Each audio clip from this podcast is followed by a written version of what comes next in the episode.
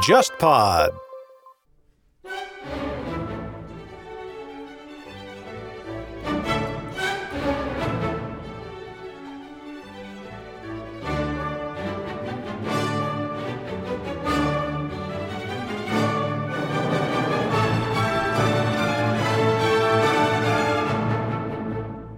欢迎来到天方乐坛，我是顾超。今天的节目呢，我们聊的是音乐圈里面非常特别的一个职业，就是指挥。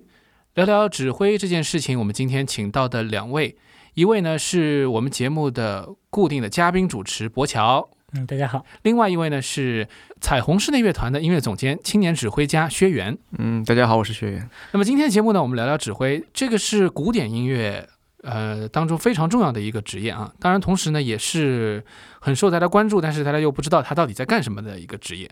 所以通过这个过程呢，我们把血缘请下神坛啊，同时呢也其实是让更多的人了解这个职业其实是非常有作用的。血缘，你是为什么会选择指挥这个行业呢？我从小可能就是在播放乐队的视频的时候，指挥当然就很拉风了。所以说，嗯，在指挥台上，刚刚您用了一个神坛，其实 我觉得我们小时候的时候真的会这样觉得啊，他在指挥台上是神坛，而且那个东西看起来真的还蛮简单的。哎，我想插一句啊，就是你比如说作为一个乐迷，我特别是如果说从小喜欢古典音乐的话，我们可能都有个经历，就是拿着筷子在家比划这样子。我也是，你也有是吧？对对对，就是这样的。但是从这个一种对于专业的憧憬和到实际学习这个专业还是有很大差别的。对，非常大差别。嗯，因为我其实正式转指挥这个专业的是在年纪比较大了，那个时候我已经。呃，我先考进上海音乐学院，已经十八多岁了，然后这个时候才考虑要不要正式考指挥系。就我十八岁的时候，那个上海音乐学院附中还没有开指挥专业，呃，有附中里面学作曲或者学钢琴或者学任何专业的，他可能会课余学一些指挥的这个技能，然后再去考音乐学院的本科的这个。但是我在维也纳看到的情况，很多是年纪比较大的人去学指挥，他比如说已经获得了嗯演奏某个乐器演奏的。一个最高文凭，然后他再去从头去学指挥的一年级这样的这样的情况，在国外比较多。所以就是说，其实是真的喜欢或者想做指挥了，你积累到了一定程度之后再去学，就有点像这种呃一些学术类的一些专业啊。就是对，在国外其实指挥很学术，我觉得很学术。在国内，至少我那个时代学的时候，有点像在学一门乐器，普遍是比较年轻的人在学指挥，就是有一种感觉。是大家好像还没有考虑清楚到底自己要做什么的时候，哎，觉得指挥好像还不错，所以就因为指挥系在那个时候不太难考的啊。我从小是学习钢琴嘛，然后我自认为在业余里面弹的还不错。那一开始弹钢琴的时候，但是后来准备考上海音乐学院，那个我也想过要不要考钢琴系，然后我就考虑考虑钢琴系弹给别人那个教授们听一下。教授说你你要。考钢琴系不是不可能，但要扒掉几层皮。他说，如果你耳朵特别好，你如果对其他的乐理知识还不错的话，你不妨尝试下指挥。我就惊了，我想哈，在我觉得指挥应该比钢琴难考得多啊。他说你试试看，然后就给我当场听了几个音，然后问了些我简单的音乐术语问题。他说你可以试试。结果八个月后我就考进了，可能这个专业就在那个时候还挺好考的。那这个专业现在，比如说在上海的话，上海音乐学院它招的多吗？嗯，越来越多了。呃，我毕业的时候，每一届会招七个人左右。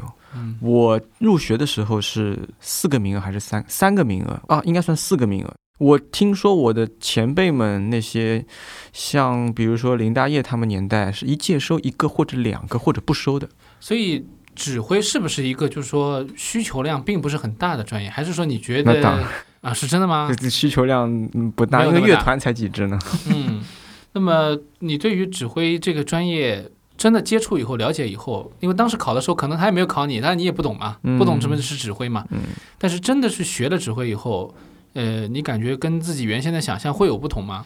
非常大的不同，特别是我学习越来越深入以后，我觉得更多的是跟人打交道了。这个这个专业，因为一开始学钢琴或者学什么理论的，都觉得是你可以对着一个乐器或者对着一些书本、工具、谱子去打交道。但是随着自己嗯年纪的增长以及工作经验的增长，这个专业越来越多的在跟人打交道，而且这些人都是。都是人精，都是人里面的一些，就他们都是经历了古典音乐那么长时间的训练的一些自己乐器的佼佼者，他们才会留下来在你的乐团里面去拉琴。那要再说服他们，你真的得有些其他的本事。那你的身边的家里面的人，或者是怎么看你学这个专业？他们有没有反对或者是什么？嗯，我的家里面往上数一百代都没有学音乐的吧，所以我是第一个。嗯，呃，我爸是古典音乐迷，从小他播放的一些磁带或者说是黑胶唱片，算是我的一个对古典音乐的启蒙。自从我决定要考指挥，以及考上，以及之后的路，嗯，也就是偶尔跟我爸聊聊一些比较浅的问题。那你们 家就是有没有亲朋好友会偶尔问你一些让你觉得特别无语的关于指挥的问题？还好，一开始有，到后来也就慢慢慢慢，也就大家也就知道了啊。我跟他们不太能聊了，我对我一般还比较的会躲。嗯，那他们对就是比如说指挥这个行业，你觉得会有一些误解吗？啊，我的亲朋好友还好，还好是吧？误解真的停不下来。从一开始，周周，我那个年代，周周是很有名的指挥，你们知道这这个周周？是是，我知道周周。然后就对我，因为我有些朋友是踢足球的朋友，我们就会就是说啊，你现在搞指挥是不是周周那个专业？我说但差不多，对，呃，但但现在好像大家不会说误解到这个地步了。但是呢，还是会有人说哦，指挥专业好拉风的，啊这个动作要学多久？然后我就。觉得动作对指挥来说其实也很不重要，很不重要。甚至于我现在觉得，对于指挥的这个偏见或者是误解，在圈内、在行业内都甚至是有。我说的这个偏见不只是往下偏见，甚至会有往上偏见的情况。呃，可能会有专业的乐手过高的估计我们指挥专业的能力。对对。所以，一个指好的一个演出，好的一个现场，其实不光是指挥来完成的。如果让我说的话，百分之九十是乐乐队完成的，指挥做到的是，呃。比较少的那些东西，当然那些东西有时候是最重要的。这个说来话长，就是指挥和乐团的一个演出的关系，有些指挥和乐团的关系是没有加成的，也就是说没有指挥，这个乐团也是这么演。那这个指挥在台上起到的作用就是百分之零，这样的情况也是有的。那甚至有比较那个能力差的指挥，但想法有特别多的指挥，会对这个乐团的造成跌百分之十，甚至跌百分之二十的效果也会有的。啊，当然这个时候就需要一个强势的首席，突然间。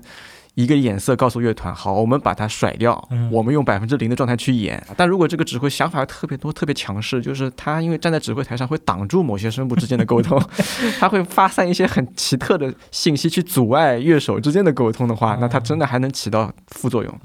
呃，然后只有特别好的指挥，当这个指挥比乐团能力强很多的时候，他才会起到优化百分之十的作用。但是我很难想象，我我我用这个百分之几来举例子，其实很难量化。但是一一个指挥让一个乐团脱胎换骨是不可能的，就是说乐团的水水准还是放在那边。就是在一个短时间内脱胎换骨是不可能的。呃，长时间也很长时间，长时间也非常难。这就是为什么国内再顶流的交响乐团，好像我们总觉得跟柏林爱乐、维也纳爱乐还是差一点，就是因为他们有几百年的。这是不是可以理解成，就是像一些指挥，就像是一个车手一样，他虽然技术很高，但是你这个车不给力，他还是跑我太喜欢拿这个举例子了，特别是 F 一赛车。但我就我就这样举例。例子，我们观众看一场音乐会的时候，通常就是看到，呃，指挥就是赛车手，呃，指挥赛车手，然后开着很好的赛车在跑道上跑。但是我们听音乐会是一台车一个指挥，就一个一个车手在那边跑二十圈，啪啪啪啪啪啪，你并不知道他跑的真的有多快。嗯，那只有把大家像 F 一比赛那样二十多辆车挤在一起，然后才知道啊，舒马赫的那个什么，呃，那个那个法拉利是真的比大家快那么一点点的。而我们观众平时难得一年看几场音乐会，看一个赛车手在那边开，总觉得哇。好快啊，就感觉很了不起，实际上差的还远。嗯。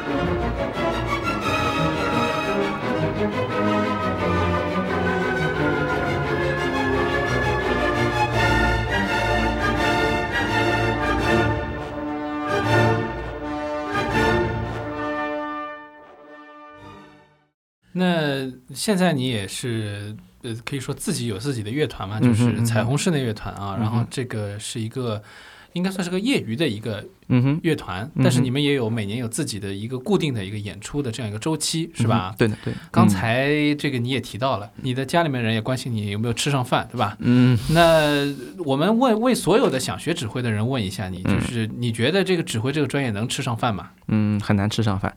呃，如果你想以指挥的收入去吃上饭的话，那你就吃的是非常好的饭了。就是说，它通常是上天或者是入地的。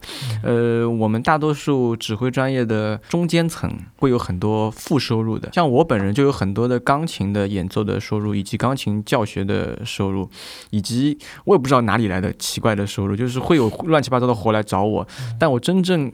当我在指挥台上指挥古典音乐的这样的收入的话，就现在也是养不活我自己的。嗯，所以他会有一些，比如说商业演出，是不是可以这样理解？哎，对，商业演出他爱演什么，那那那种我就不觉得叫指挥的收入吧，这是人家，这是个活儿，哎，对，这是人家把我当商品，我觉得这个都都不能叫是职业指挥的收入，我都不好意思说。也就说明什么呢？说明指挥这个专业，它和乐团的这种互动，除了演我们心目当中想象的那些古典音乐的优秀的作品、嗯，艺术类的东西以外，嗯，它可能也有起到其他的作用，它也有其他用处。是不是从这个角度来讲 是一件好事情呢？功能型指挥，啊那很就有点像交通指挥这样的指挥也有啦。那像歌手类节目，就是流行音乐的节目，他如果把现场的乐队编制搞得很大，也需要一个指挥了。嗯呃，我就看到过有这样的指挥，包括有歌手也有自己打拍子嘛。萧敬腾也看到他指挥几个简单的动作，很帅很酷，但是不在点上。这个 这个点是怎么的点？如果是流行音乐的点的话，你需要戴个耳机听着 click，你把那个 click 转换成你的动作，这种真的就是功能型指挥，就是你你就是把一个声音的东西转化成视觉的效果，给那些也听着声音的人再多一个视觉的提示信号，二重二重保障吧，但其实也没必要，那些乐手也听着 click，嗯，啊，是这样。就很奇怪，但他还是需要你在那边挥一挥，就很怪。那可能是节目效果的要求。呃，一个是节目效果，另一个就是再可以加一点点作用，可能有一点点，我没这样真的去录过。嗯，那如果有人找你去录这个，你有没有兴趣？看钱是吧？呃，三年前我可能会接，现在慢慢慢慢，我可以有这个。有一点资本可以说不了啊，啊，因为吃得饱了，吃得饱了。大家肯定会很好奇，说做指挥有什么难的？我就在上来画画拍子嘛。那画拍子可能嗯在你看起来画拍子，在学这个专业的时候画拍子重要吗？我花了两年时间就可以学会吧绝大部分人应该学两年都能学会。所以你们当时在学指挥的时候，主要学些什么东西呢？学打拍子，还有呢？啊，嗯，我入学前是学了八个月嘛，那当然只能学一个动作，因为专业考它是根据你这个动作打拍子决定要不要你。我进去以后分到的老师，呃对我们是分配老师的，蛮搞笑。呃，是叫陈正哲，他是陈，他是奥籍华裔的一个指挥，他的指挥学派很特别，他是又有美国学派，又有欧洲一点点的基因在，所以他教的东西他没有体系。我现在觉得啊，当时我当然不敢这样说，但我现在回想起来，他当时教的东西全是一些琐碎的指挥的很奇怪的技巧。我在当时看起来总觉得这个跟打拍子有什么关系？他会打什么双点啊、中间点啊，然后故意点后啊、点前啊，就抖一抖啊，这种这种很奇怪的动作。呃，我看卡拉扬、阿巴多他们没有这样做啊，但是他就他就会这样说，哎，你就这样。其实我后来总结起来，他自己的技术就非常琐碎，那些都是应急的一些动作，就是当乐团和自己的构想发生偏差临时的偏差的时候，他会有一些应急的动作，但是这样一个一个输出给我们呢，我们就像作为一个在学剑法不成体系的一个剑法，容易把自己搞乱。我到了本科三年级上半学期，学校跟我们这个陈老师就不续继续续约了，我才转到那个林永生老师的下面。然后林永生老师是一个体系型的指挥老师，他那从继承黄晓彤老师的那个那套学派，黄晓彤老师的学派是苏俄的标准的指挥学派，所以是有学派的。他会从非常基本功的开始，就跟以前有点不太一样的这样去教，然后等于我等于我以前的那个魔派的那个功法都要重新打乱，然后开始学正宗的少林的易筋经，重新再学。但是也就是那那有了一点魔派的功夫，可能也就一年功夫就能学会打拍子。所以我最后总结，如果你要继承一个学派的话，最多两年。所谓的打拍子，两年能学到顶了，什么都会了。那么其他还学些什么东西呢？那就是你永远学不完的跟音符打交道的事情，去解读总谱的事情，去了解作曲家的事情，去了解演奏家，去了解乐器，甚至了解你的观众。以及你跟乐器之间的经验。我说的这个乐器就是乐队，你跟乐队之间的练习的经验。因为我们指挥没法像钢琴、小提琴，哦，我今天想练八个小时琴，好的，我们指挥是我们这一年有八次可以跟乐队练习的机会，我就会想，哦，我会去做规划，我这一年可以碰八次乐队哦。这刚学生期的时候就是这样，平时大多来自于幻想，但是就是因为碰乐队的机会特别的宝贵，我们会在碰不到乐队的时候去做好万全的准备去接触乐队。所以就是根据谱子来做准备。谱子，然后作曲家的生平，然后然后接下来根据自己的想象，当然也有音频，因为我们现在可以听。对对对对，我那个时候。呃，还没有太方便，现在越来越方便了，就是可以听各种版本。你可以就跟我们拆解一下你的这个准备工作嘛，就不用说的特别细节，但是跟跟我们描绘一个大概。就比如说先怎么分析总谱，还还是先找两个录音来听一听。好，我想想看啊，从头说起。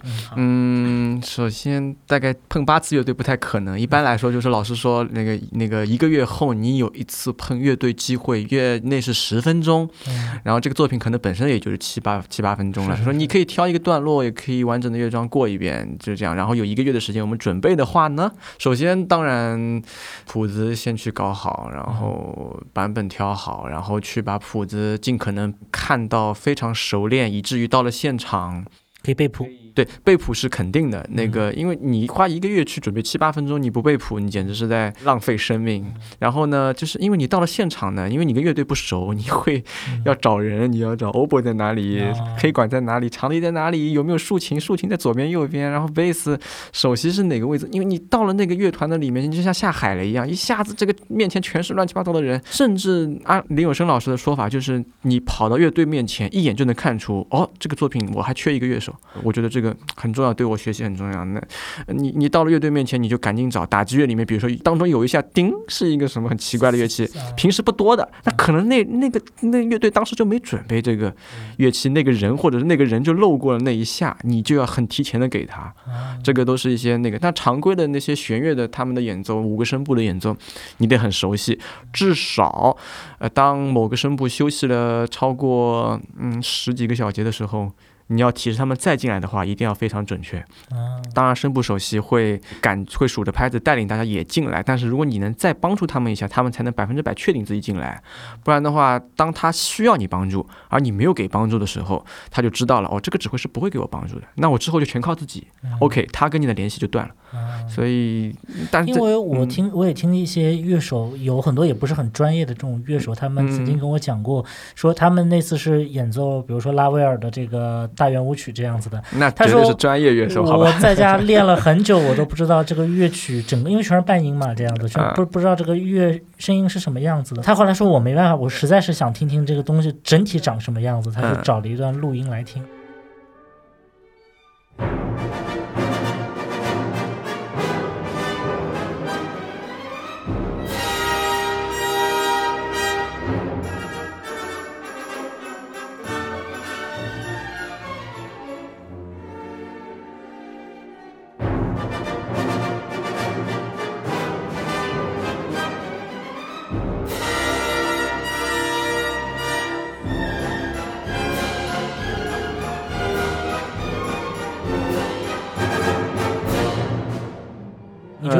就是找录音来听，对这个有帮助吗？如果是 Lavars 这样的曲子，真的一定要听录音，要反复听，然后你作为乐手其中的一个声部才找得进去。嗯，我们这个曲子前年的冬天演过，这是我们彩虹室内上有史以来排的最难最难的曲子，没有之一。我我就跟他们说，我能力有限，因为我只有一只棍子打拍子，另一只手来提示你们进入，而 Lavars 的声部。夸张的时候，在一个小节里面就有两三个声部先后进入，然后我的我的手只能动一下。你知道我这个手给的是你还是你后面那个人吗？你能你能看清楚这一下是给的你吗？我的眼睛也只能看一个人，我最多手眼分离，眼睛给到左边，然后手给到右边。你们有时候三四个声部不同的情况，真的要靠自己。然后实在特别那个的，我说你跟我打招呼，特别难找、特别难进来的，你跟我说好，我演出这个地方给你。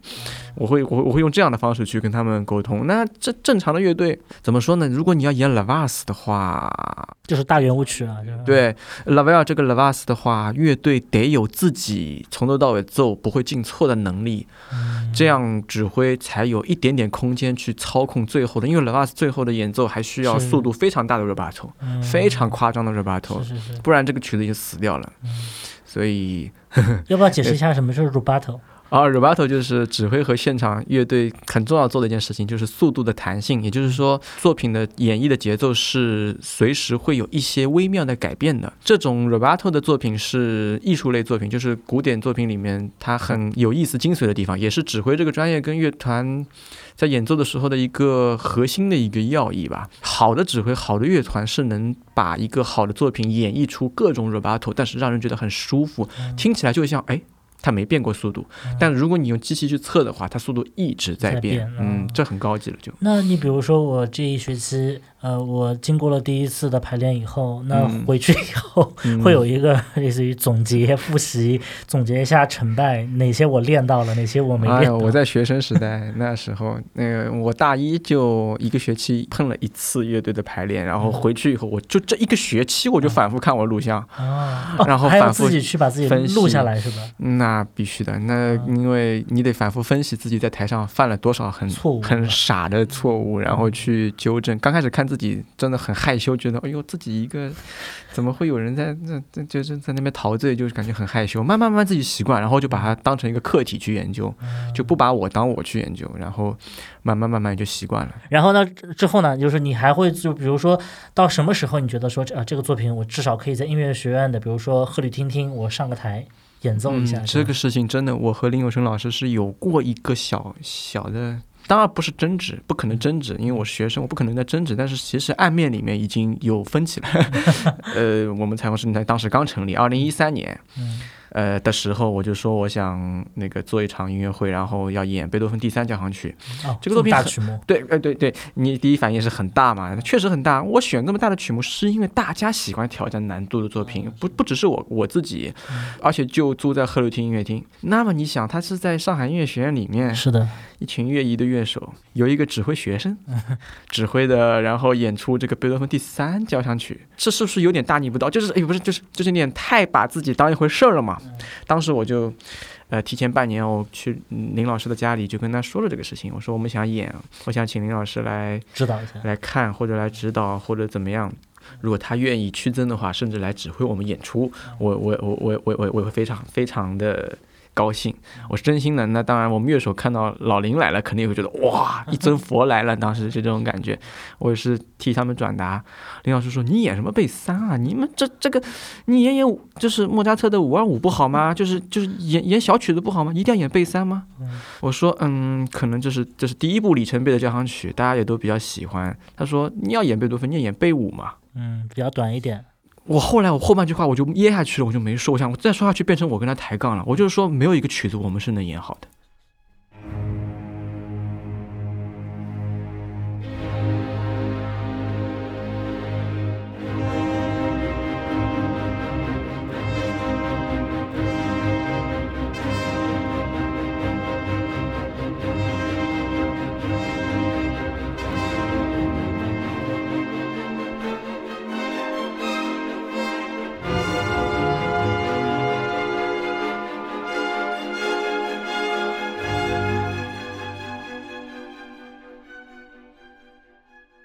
从理论上来说，五二五我们也演不好，贝五我们也演不好。我现在演马勒一，我也能演，但也演不好，只是演不好的程度。什么曲子叫准备到能上台了？没有的，那就是你对自己的一个把控。你希望端一个六十分的难的曲子给大家看，还是端一个九十分简单的曲子给大家听？这个都是一种选择。我的选择百分之八十取决于乐团团员的状况，而不是百分之八十为了服务观众。所以在那个情况下。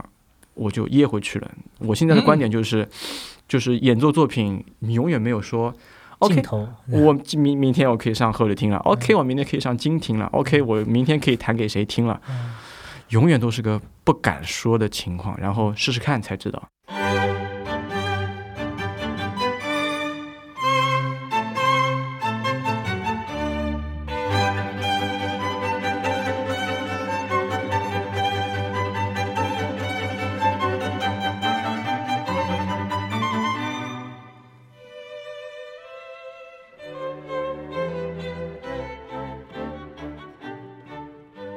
那你比如说，你作为一个刚刚学指挥的人，你比如说，我看到很多指挥，他在指挥的时候自我非常陶醉。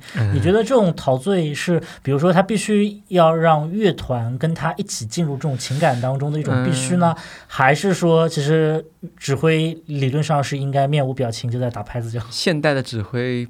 不太有面无表情打拍子，除非他指挥的是面无表情的作品 a v o p a r t 这种东西。我最早也是陈振哲老师、陈老师的时候，是有一阵子，那因为那我刚开始接触指挥嘛，但是我内心又很丰富，我的表达欲望很充实，但我的技术又非常的平常，所以我会指挥的非常的纠结，我的面部都会。你纠结在一块，特别是指挥那种悲舞、柴六这种特别浓郁的作品的时候，然后当时陈老师就说，指挥不是自己在台上陶醉的，你自己你那你是乐迷，你去你去台下听，你不要去台上指挥，你指挥你是功能，你只要把这个作品的功能发挥出来，让乐手去奏出燃情的声音，然后让观众去陶醉，你的任务就完成了，你拿薪水走人。他当时是这样跟我说的，我一阵有一点点失落，但是。呃，后来也是这个道理嘛。他说的只是魔派里面的其中一派，就当他自己的演奏，他有有时候也会投入的。这这这只是他当时只是为了说明一个问题。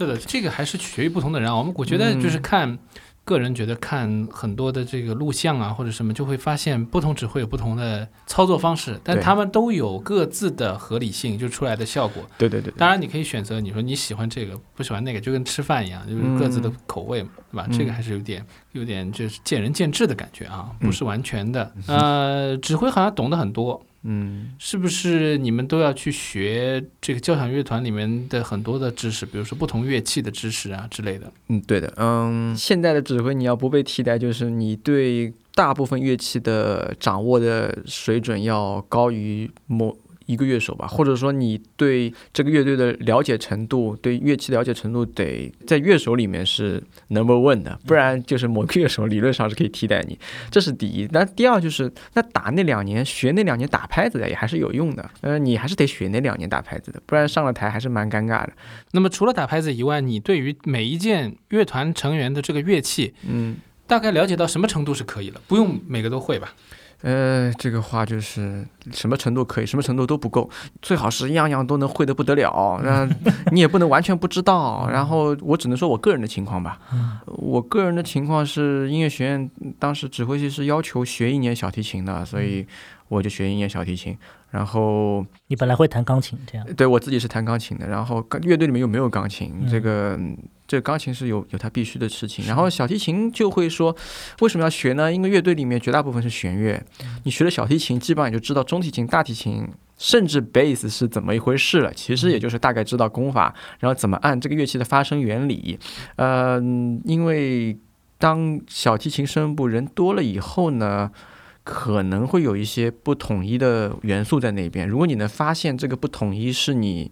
能够说的一件问题，你就可能去提，比如说是大家用了不同的指法或者摁了不同的弦而导致的这个声部的声音不统一的话，你可以去这样提一个要求。但是通常来说，这个工作应该由 首席来完成。声部首席，对对对，声部首席在那边，理论上他拉什么功法执法，你们就得跟着他来，而我们只会在做警察，再去监督这个啊，你这后面那个某某某，你跟手势拉的不一样，你感觉就是管闲事，稍微稍微有点管闲事啊，但是取取决于你是做学生乐团。哎，比如说你一个乐团这么多人，某一个声部了某一个乐手不行，那这件事情你是得跟，比如说是结束以后跟乐声部首席去沟通呢，嗯，还是说直接找这个人呢？还是当着没看见，等着他们自己去沟通？这就是我说就是跟人的关系了。嗯，你跟这个乐团的生态是怎么样的？像如果是彩虹，我就直接说啊，嗯，大家都很熟，大家都认识，所以我很少需要照顾什么情面颜面，因为大家都是好朋友，嗯都是同辈中人，然后也不是吃这个饭的。嗯我如果在排练的时候说某某某你这个不对啊，然后大家就笑笑啊，然后这个首席可能起来啊，他这个就是习惯跟我逆着来，就是可能就三三句两句就过去了。但如果职业乐团你这样说，很有可能他不高兴。某某台下某一个，我听说过这样的事情，其实是一个很好的乐手，啊、一个那个那个能力什么都 OK 的乐手，但是他在试用期，然后某一个指挥在某个地方抠了他很久，他那种抠呢，就是让他来了。好多遍呢，其实是一种过分的要求，只是在这个点上想去塑造一下他的这个段落，但是会被行政人员过度解读，行政人员就会觉得哦，这个乐手不行啊，他试用期居然就没过，我惊呆了，我我因为因为因为我觉得很可惜，这个乐团丧失了一个好乐手。嗯，那对于指挥和乐手之间的关系，往往都是啊，指挥好像是乐团的领袖啊，对但是也需要去处理好这些关系。如果是一个很合适的一个指挥，好的指挥，他可能要学会怎么样去跟别人相处，是吧？当然，当然，也有些大师他是这个脾气非常大的嗯啊，他的对于乐团的乐手是要求非常高的。嗯，那、你怎么看这种情况呢？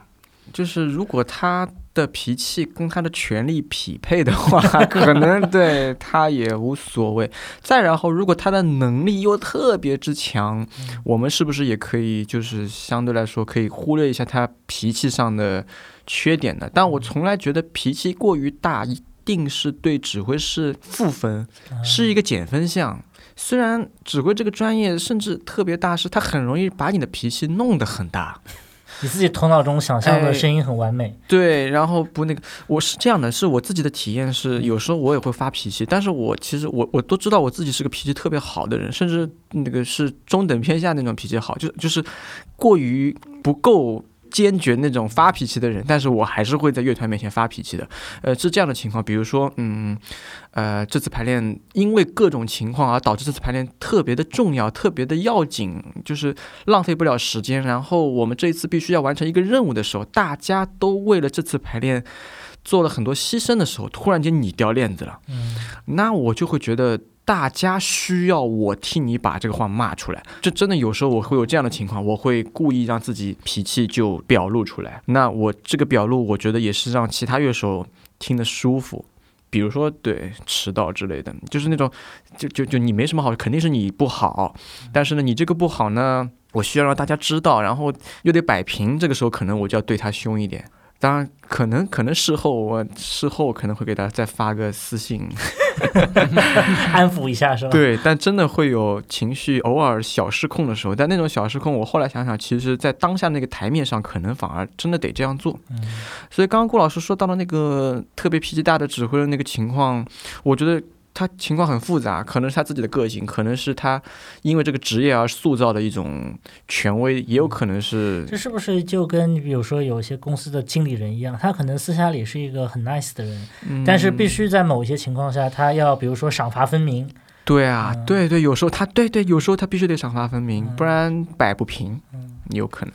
我还有个疑问啊，这个疑问可能有点傻啊，就你比如 说。你比如说，演，演贝三这样的曲目，可能要接近，就是贝多芬第三，就是英雄这个曲目，对，它可能接近五十分钟的一个长度。五十二分钟，对对对，那对这个整个乐团成员的体力上面会不会也有一些要求？当然，当然，体力、精力，打比方，这个就算像是红和蓝，就是你的血值和你的魔法值。业余乐手来说，他们的红是很高的，我们都是年轻人，就体力就随便干。嗯，但是我们的蓝精神值是很低的，因为我们舞台经验太浅。对的，然后贝三这种曲子不只是长，它耗蓝很快。我就有发现排练的时候，第一乐章刚把城市部演完，蓝已经空了。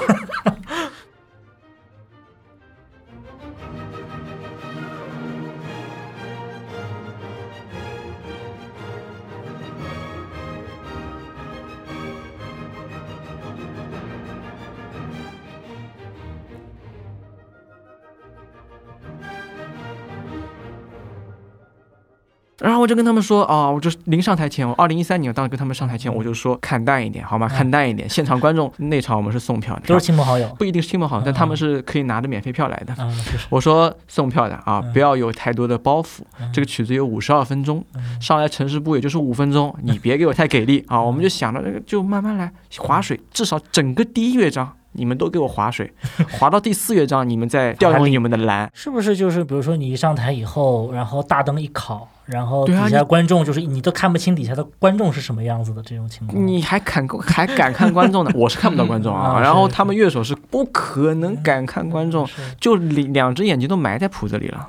那你比如说演到一半，你可能确实觉得说，哎呀，很多乐手他这种注意力不够集中啊，嗯或或者说他自己刚才吹错了个地方，很紧张、很懊恼，对，然后这时候你会就是临时的做一些？怎么办？对，当然，首先，当我觉得这部作品是浩然很大，比如说当时的情况的话，我会把我的指令减到最少。嗯呃，我会先做百分之零的那种指挥，嗯然后只给他们必要的声部进入的辅助，然后做百分之一的帮助。嗯因为我觉得我给的指令越多，他们越承受不了是吧？就是对他们每收我一个信号，他们就耗了一次蓝，其实是这样的，所以我会尽量少给信号，这是一种方式。那如果真的发生大放炮，某个乐手就是完全就着了鬼了，就排练从来没有发生过的问题，就突然间掉链子了，以致音乐就很垮那样的情况的话，那就像。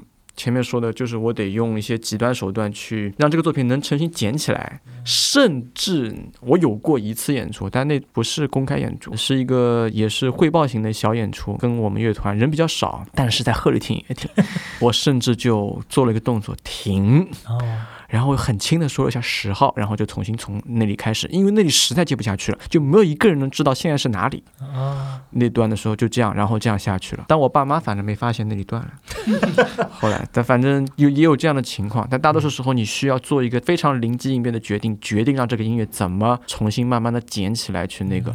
最坏的是打断，最坏的最坏是打断了你还说话。是那对有各种情况。我觉得就是说，这个当中其实也体现出你对于一种应急的处理的一种方法吧。嗯或者指挥的乐趣可能就在这个地方。比如说做一个工作，任何普通的工作其实不太可能是这样的。比如说你有一个前瞻，然后你遇到问题，你要知道怎么去解决，你怎么带领大家一起做一个团队，对吧？把这个问题克服掉。嗯，但是往往一个普通的工作，我们个人每个人处理自己的事物，就不太可能有这种体验。对，做指做指挥就是很有乐趣的一个行业了，是吧？你所以你你现在就是哪怕不这个不赚钱，你觉得还是做指挥最能够给你带来一种成就感，成就感肯定是有的，但是嗯。也很痛苦。至少嗯我前面举的那个舞台将近是舞台事故的例子，应该不是我们真正的乐趣嗯，但是那是一个体现我们对临机应变的能力。我觉得比较像足球教练哦在比赛的时候，当你球队上来三分钟被灌了三个球，那你当然会要灵机应变，你可能做的任何的预案都不会预料到上来被进三个球这样特特别极端的情况，或者被罚下去三个人，就是 对。但足球教练也会有灵机应变的情况只不过指挥可能比足球教练再多一个角色，就是他也在球场上踢的，嗯，他也在踢。这这就是实况足球它的魅力了嘛，因为你是作为一个，嗯。就是这个游戏为什么能吸引那么多人，也是是。因为对的，你你的身份就是像一个指挥一样，在安排各种各样的东西，在应变，在临时的调整。哦，这个这个这确实比一般的我们就是观众坐在观众席里面去享受这个演出，这感觉是完全不一样的啊。嗯，不一样，不一样。嗯，那作为指挥来说，其实你很长时间里面，因为我以前还看到过一种情况，就是一个指挥在为了训练练习自己的这个技艺的时候，在作为学生的时候，嗯哼。他要去指挥这个两个钢琴。啊，那这这个是呃，不只是上海音乐学院，大多数呃正规音乐学院的指挥系都是这样去训练学生的。所以没有乐团的时候，一个学期里面，你基本上就是需要去做这个事情，面对两台钢琴两台钢琴，钢琴对的嗯不会面对一台钢琴吧？也有的，也有一台钢琴。对嗯，一台钢琴一个老师有可能，一台钢琴两个老师有可能，两台钢琴四个老师，这个是，哦不是，呃维也纳是那边是两台钢琴四个学生，我们学生、哦学生我们忘了介绍一下，就是薛老师曾经也在维也纳学啊过，留学过对对，两个两个多学期那样的嗯指挥，我是去看一看，然后因为上海音乐学院的指挥专业是。啊呃是一呃两台钢琴，两位老师，这两位老师是分配的，是固定的。啊，呃，但你要面对的状况就是你训练的时候，也就相当于你有两个乐手，嗯，但这两个乐手是你的老师，哦所以压力也很大。所以已经我根本不是在指挥，嗯我是在打做一套体操，然后被你们训。刚刚的哪个动作不好？哦，好我改，好我改，好我改，改改改，对，嗯，所以啊，你说的这两个老师就是他是弹钢琴的，但是他是属于指挥系的。指挥系的艺术辅导老师，艺术对，辅导老师，嗯。所以你的其实你的乐器在绝大部分时间是这两台钢琴以及这两位老师，啊、在学生阶段，对，百分之九十都是这样。的。然后只有那百分之十的非常难得的机会，能让你接触到真正意义上的一个学生乐团。接触学生乐团，或者是嗯像我们上音的指挥系是有未来指挥家系列，可以帮你牵线搭桥，联络职业乐团，给你搭一个台，你指挥一首曲子的。嗯当时在我本科四五年级的时候开始有这样的项目。嗯呃，当然你还有一种可能是接外面的野活，就是呃，我第一个接的野活其实还蛮好的，我印象很深。其实我当时也是本科一年级下半学期还是二年级上半学期，反正是个小毛孩儿。嗯。然后那个时候是上海外国语大学他们举办那个校学校里面的合唱比赛，嗯。那某一个院请我去排他们院的合唱，嗯。那你接触到的是是是是你的兵，嗯，这帮学生会会听你嗯听你那个，然后呢哎，这种情况下是不是嗯会感觉跟职业乐团不一样？就是这些人他们确实是拿你当权威的，而不是一些学生乐乐乐团，他们可能自己也是某一方面的权威，他们可能会不听你的。那当然，对啊，这这就当时情况来说，我我是带着光环过去的，所以我就特别有感觉啊，他们会听我的。那然后呢，我就会对他们做他们的要求。那当然要求你也是他们做得到的，嗯然后带领他们去打比赛，最后看能拿第几名，这是很有成就感的一件事情。是但是嗯类似这样的一些野活，其实是反而更接近一个指挥和乐团的关系。哦而嗯你和职业乐团的那个未来指挥家的系列呢，反而是搭一个台。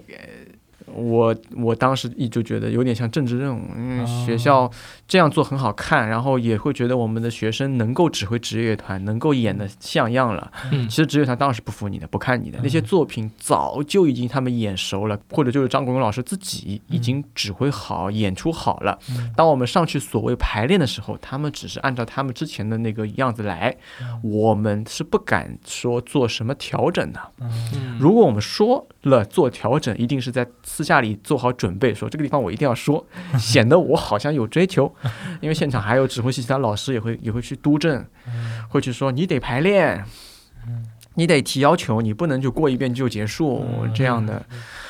嗯，就强行让自己说一点什么。其实学不到，这个话我也就是在这里说，如果 对这件事情，我觉得本身出发点绝对是好的，是至少莫名其妙让我们这些学生接触过职业乐团，嗯，见世。面。对啊，不然这个世面你这辈子都没机会见，可能因为对你之后可能你都不可能有机会碰到职业乐团，呃，至少有这么样一个情况。但是对于学习的作用，呃，对于你指挥真正学习的作用也没有很大。那包括我说两位两位钢琴艺术辅导是老师，我也觉得有一点点问题，因为老师你面对老师就是应该谦逊，尤其是我们中国人嘛，面对老师就是应该不能太输出观点的，而只有面对你的同辈或者说是晚辈，你才能放肆的去输出观点。呃，所以在维也纳那边是学生之间互相谈的，那我就可以输出我的观点。我的指挥是面向四位学生面对着我那样去谈，虽然他们弹得很烂，嗯大多数都是小提琴出身，所以钢琴弹得很烂，但是。嗯至少你就可以说他们，然后老师在旁边看，偶尔就说啊，你这个是指挥的问题，啊，你这个是弹，这个是弹的问题，就可能就会是说，嗯反正我我在我指挥学习的后半段，我研究生的阶段，以及包括我本科高年级的阶段，那个时候一方面我彩虹室乐团已经组建了嘛，我的主要的排练跟我的乐手已经开始磨合了。呃，另一方面就是到了高年级，我跟老师之间的关系就会被非常的暧昧，就是很难说，老师也不想去点评你太多，因为感觉学生也已经学的挺老道的啦。然后呢，但学生也不会去跟老师输出观点的。我绝对不会说，老师，我希望你这个地方演奏的更加什么 Dolce 什么，啊，就 我绝对就是绝对就是完成任务一遍过，然后给老师就看一下，就是对，是打假假装在指挥而已。但现在有一个问题要问你，就是当时你记得你的同学或者前辈或者后辈呃，有没有转行不做指挥，放弃这个梦想的？绝大部分都是转行放弃的。这个，这个，你学生招的越来越多，院团永远就这么一些，指挥又是一个越越老越吃香的职业。你年轻指挥毕业的，你哪有岗位给你去做啊？所以年轻指挥其实遇到了这个以后职业发展道路上的一个很大的困境。从一开始的时候，很年很长一段时间，可能都处于一个比较困难的状态。嗯，对，是不是？对的。那嗯。他们改行以后都会去干嘛呢？你有没有了解过他们？追踪一下。哎呀，我的妈呀！这个有就是就是改行要看是半转行还是完全转行。啊，全转行就是直接经商，直接对都可能。然后半转行，你可以去教钢琴，你可以做自由的音乐教师，啊，你可以当。体系内的音乐教师也行，就是像进大学当他的音乐老师。那你说他转行也很难说转行，因为他们学校可能也会组织他们学校的，呃，小乐团啊、合唱团啊、民乐团啊，然后你也是要替他们排练的。这种这种算转行吗？我很难讲这种算转行，但是他其实其实的工作是音乐教师嘛。嗯，是的。哎，那就是算是半转行。嗯，对这种情况，对全转行、半转行都有。所以我在想，就是。你也看到很多人在转行，当然你也没有太看上去，你今天这个回答就是你对他们其实也没太关心，到底去哪儿了，去干嘛了？没法关心啊！啊，那对于你自己来说，你你对自己未来的这种职业的规划是什么样的？你怎么考虑未来？我自己啊，嗯，因为我还真的真的，特别是疫情期间，特别给你时间能一直想这个问题。嗯，首先彩虹社乐团到了这个地步，它应该不会说垮就垮，说断就断了。然后呢，我跟这个乐团的关系呢，甚至有点已经有点太接近了，以至于我跟他们的合作已经不像合作了，像是家常便饭了。